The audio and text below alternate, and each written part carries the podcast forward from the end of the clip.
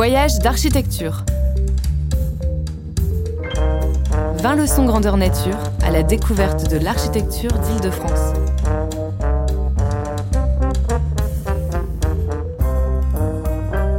Une émission des CAE d'Île-de-France, d'après les leçons itinérantes organisées lors des Journées nationales de l'architecture 2017. Avec le soutien de la Direction régionale des affaires culturelles d'Île-de-France.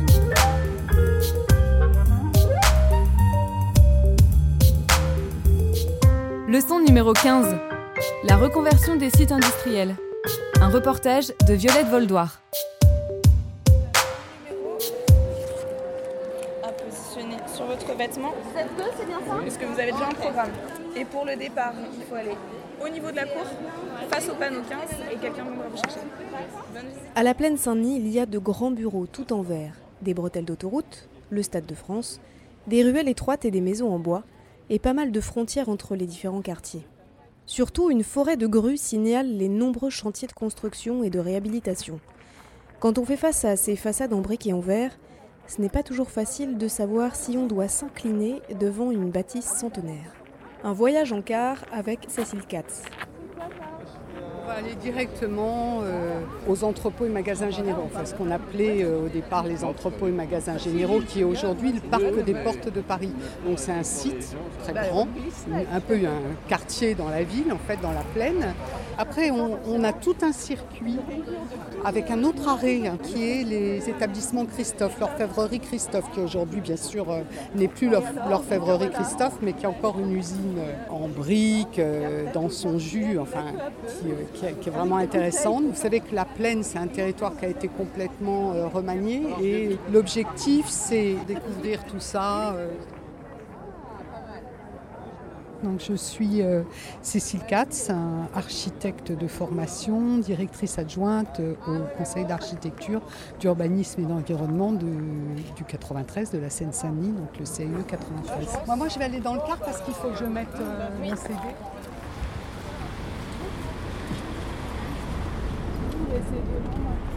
Est-ce que tout le monde m'entend? Je vous dis bonjour, bonjour à, à toutes, euh, bonjour à tous et bienvenue pour ce circuit sur la plaine Saint-Denis. Nous avons la chance euh, d'avoir avec nous euh, Jacques Grossard qui est euh, juste là et qui connaît la plaine comme sa poche puisqu'il a été successivement directeur de Plaine Renaissance, donc un syndicat intercommunal qui s'est occupé de, du renouveau de la plaine et ensuite euh, directeur de Plaine Commune. Alors re- recycler, réutiliser, re- reconvertir, euh, réhabiliter, etc. etc. Euh, D'où vient cette idée? Donc dans les années 70, euh, avec la désindustrialisation, on va voir apparaître de nombreux désordres urbains.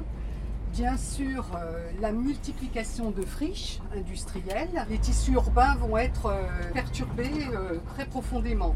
Sur le plan architectural, l'industrie va produire évidemment de véritables chefs-d'œuvre. Les grandes halles en métal sans point d'appui intermédiaire, des châteaux de l'industrie aussi, de très beaux bâtiments en, en briques, mais aussi un grand nombre de bâtiments plus communs et qui méritent néanmoins euh, une attention particulière. Au moment où les usines ferment, quittent la plaine, quittent euh, les, territoires industrialisés, c'est un patrimoine immobilier considérable. Il va y avoir peu à peu une prise de conscience. Les Anglais ont eu recours très vite euh, à les premiers au terme d'archéologie industrielle. Euh, et le terme a été remplacé ensuite par patrimoine industriel, donc, euh, qui euh, mettait en valeur beaucoup plus les traces de l'activité passée. On arrive à niveau, vous vous retournez pour... euh, alors là, oui, il faut, faut tourner.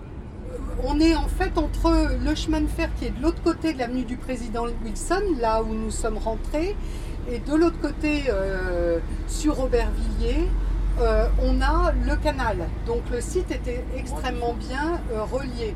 Alors c'est un site, c'est pratiquement une ville dans la ville, puisque ça représente euh, 64 hectares, dont 50 sur Aubervilliers. Donc là, à peu près, on est à la limite entre Saint-Denis et Aubervilliers.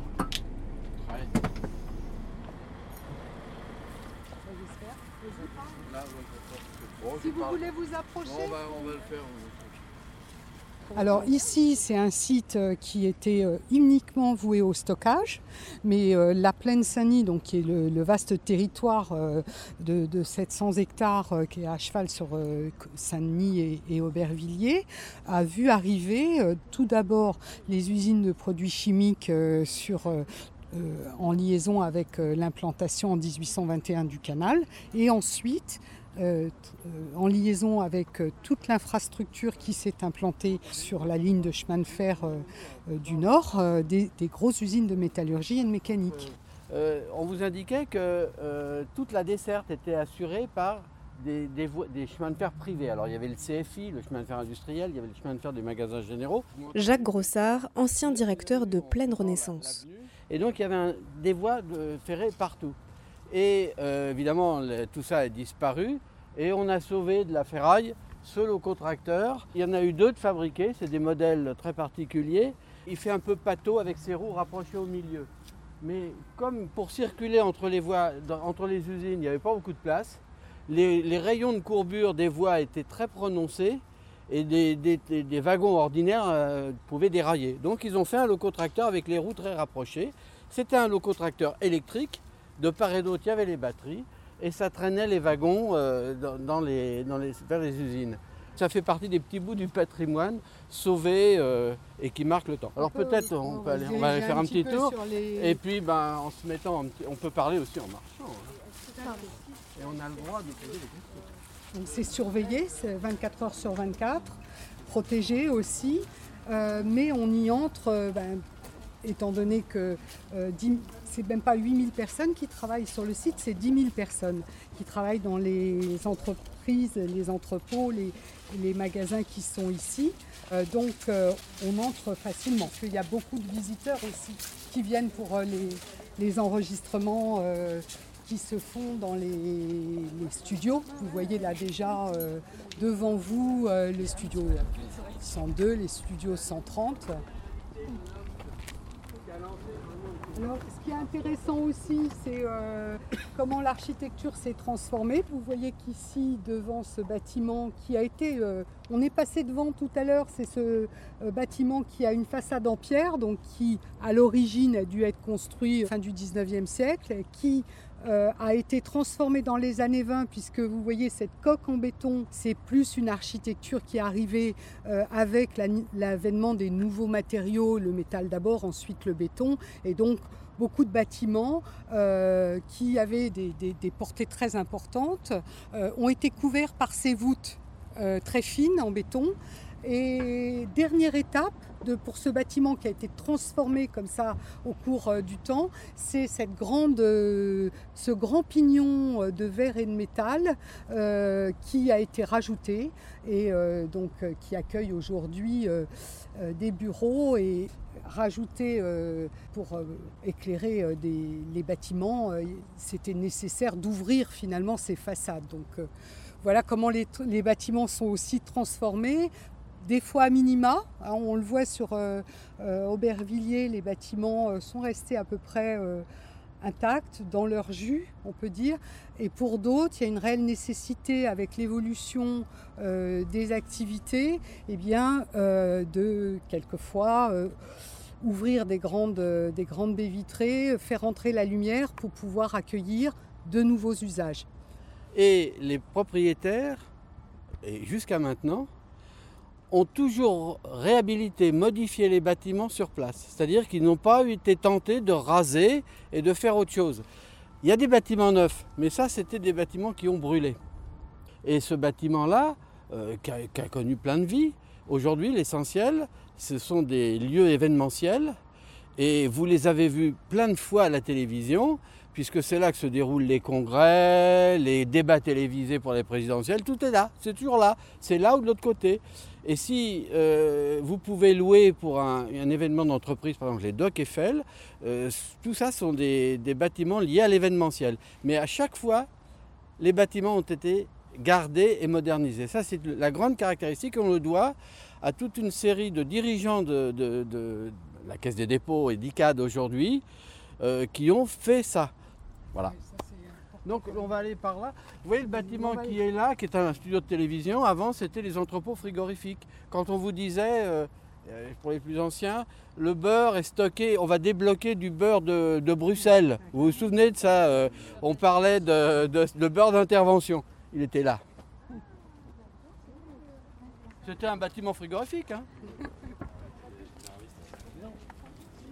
Pratiquement toutes les entreprises qui sont venues sur la plaine, elles ont été créées à l'origine euh, dans Paris. Alors plutôt à la périphérie, dans les communes qui vont être annexées ensuite euh, à, Paris aussi, dans, les, à la Villette, à la Chapelle, euh, mais dans Paris, dans Paris même. Par exemple, l'usine Christophe qu'on va voir tout à l'heure, c'était une, usine qui avait été créée par, Charles Christophe dans Paris.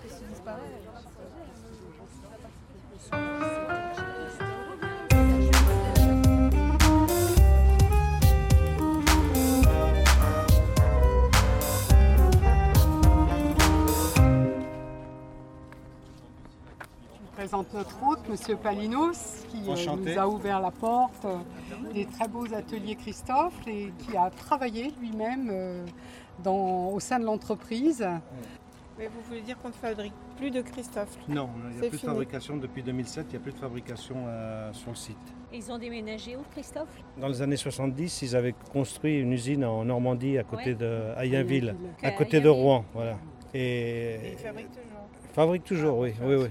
Non, non, ils fabriquent toujours. Dans les années 90, on était 750 et 500 en Normandie. Et maintenant Ou à- à- en Normandie, ils sont 200. Et ici Je suis le dernier. Le dernier des Mohicans.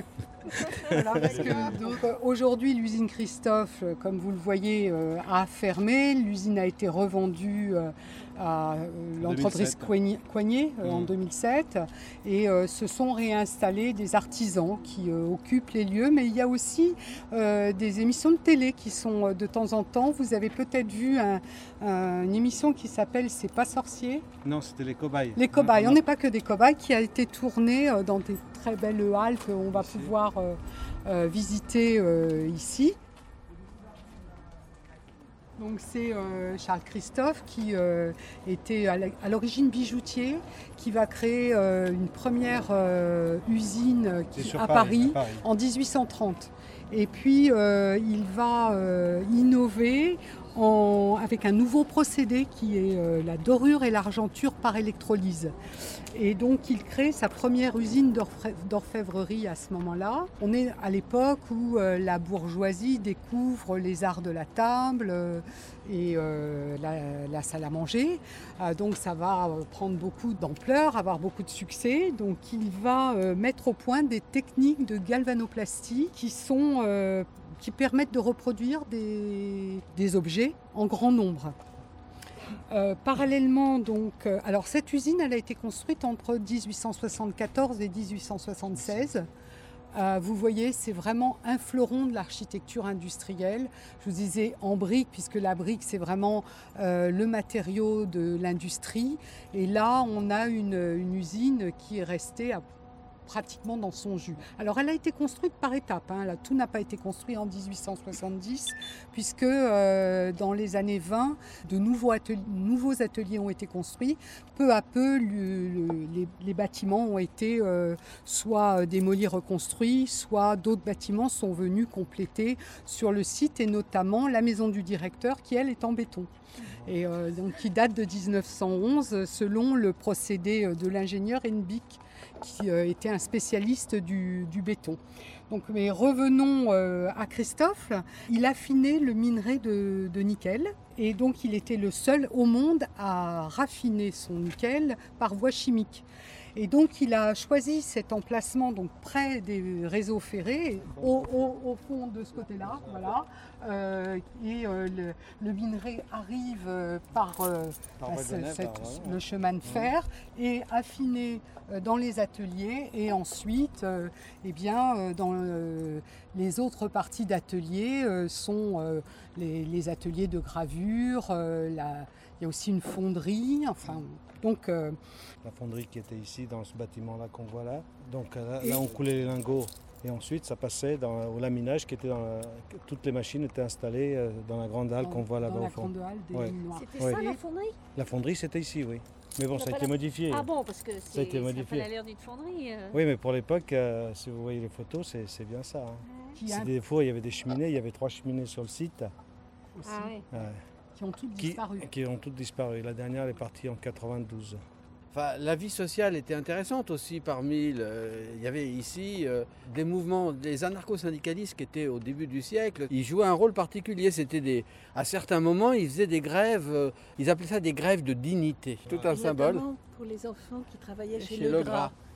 Dans les verreries. verrerie. dans la verrerie, oui. voilà. Et Ils étaient appelait- scandalisés par la situation de ces enfants qu'on embauchait euh, la plupart du temps des petits Espagnols euh, qui n'avaient pas 10 ans et qu'on faisait travailler 12 heures par jour. Et qu'on Euh, appelait les viandes les- à les-.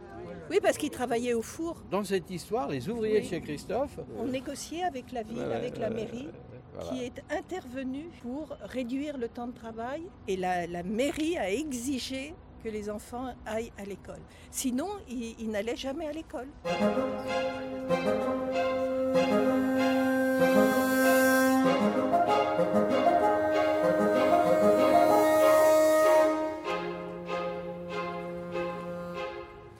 Décors qui C'est des décors pour tourner un euh, film. installés, hein. Donc là, monsieur, ça correspondait à euh, Ah, ici, c'était au polissage. le polissage. Le polissage. D'accord. Où tous les gens ils sont alignés en train de C'était essentiellement des femmes alignées devant des établis Oui. où il y a des trucs qui tournent et puis ah, que ça soit petite cuillère, que ça soit euh, tasse à café, que ça soit euh, les théières, tout était poli. Avant d'argenter, tout était poli, brillant. Là, c'est cinéma. c'est une production de cinéma qui a loué ça. Un, bâtiment industriel, il, abrite une activité, donc c'est et donc ça bouge sans arrêt. Mais là, ça, c'est un site qui est plutôt bien entretenu. Mais il faut bien que quelqu'un paye. Ah bah, il y a toute une théorie qui dit, euh, comme on n'a pas les sous ni le projet, qu'est-ce qu'on fait pour que ça se dégrade pas plus? Et on voit en province des gens qui font, des, par exemple, des couvertures provisoires en, en tôle, en bardage. Ça coûte pas trop cher, c'est pas très beau, mais le, bâtiment cesse de se dégrader. En disant peut-être qu'un jour on y arrivera. Réhabiliter ça en utilisant ça, un chèque. Il Enfin, faut pas se raconter d'histoire. Utiliser des bâtiments industriels à des fins autres, ça veut dire qu'il faut qu'il y ait une forme de prestige, il faut qu'il y ait un retour d'investissement. Ou alors une politique comme aux magasins généraux qui sont dit tiens, dans les grands bâtiments, on peut mettre des studios de télé sans faire trop de transformation. Moi, je pense que on s'attarde beaucoup au bâtiment et pas beaucoup à ce que les gens travaillaient dedans, comment ils travaillaient. Voilà, donc c'est. Qu'est-ce que qu'est-ce qui fait patrimoine la C'est un bon débat. c'est un fleuron de l'architecture industrielle. il y avait le musée et Il tout. faut y aller, Ouais. c'est Faut 18 heures. Ok, ben on va remonter dans le car alors. On va aller au- à la cité du cinéma pour euh, ceux qui, euh, qui ont encore un peu de temps. On va passer devant.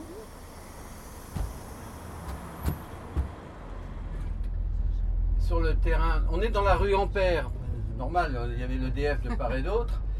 Mais une part importante de ce site a été euh, reconvertie sur la gauche, surtout avec le siège de DF.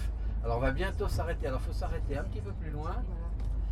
Voilà. La cité du cinéma, c'est d'abord la volonté d'un homme, euh, Luc Besson, qui, était sensible à l'esthétique industrielle de ce lieu, puisqu'il avait déjà euh, fait des tournages dans la centrale EDF.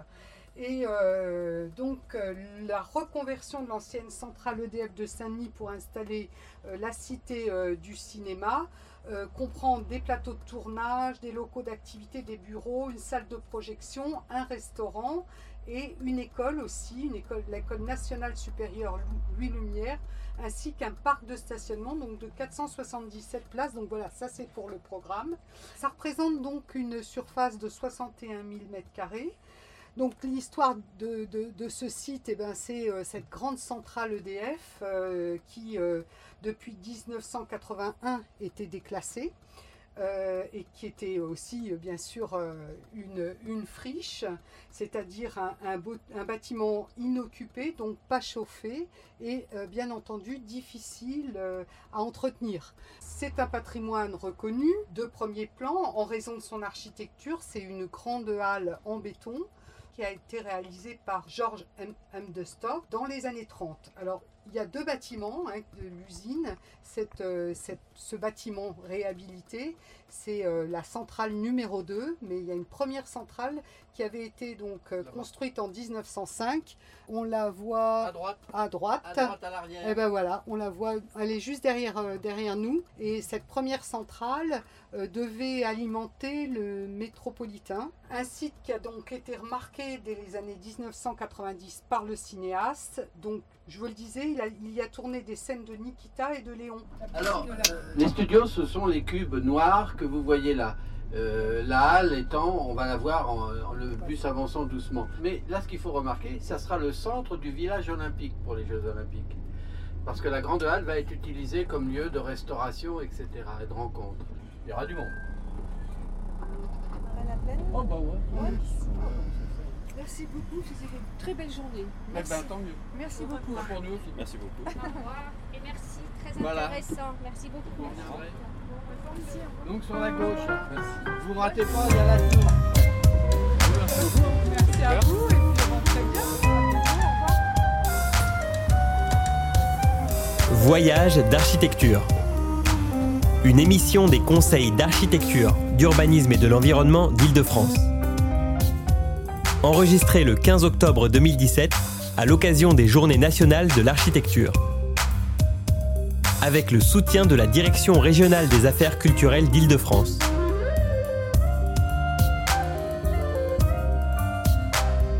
Mixage Pierre Fombonne. Musique composée par Gatane. Une série de reportages produite par David Habitant.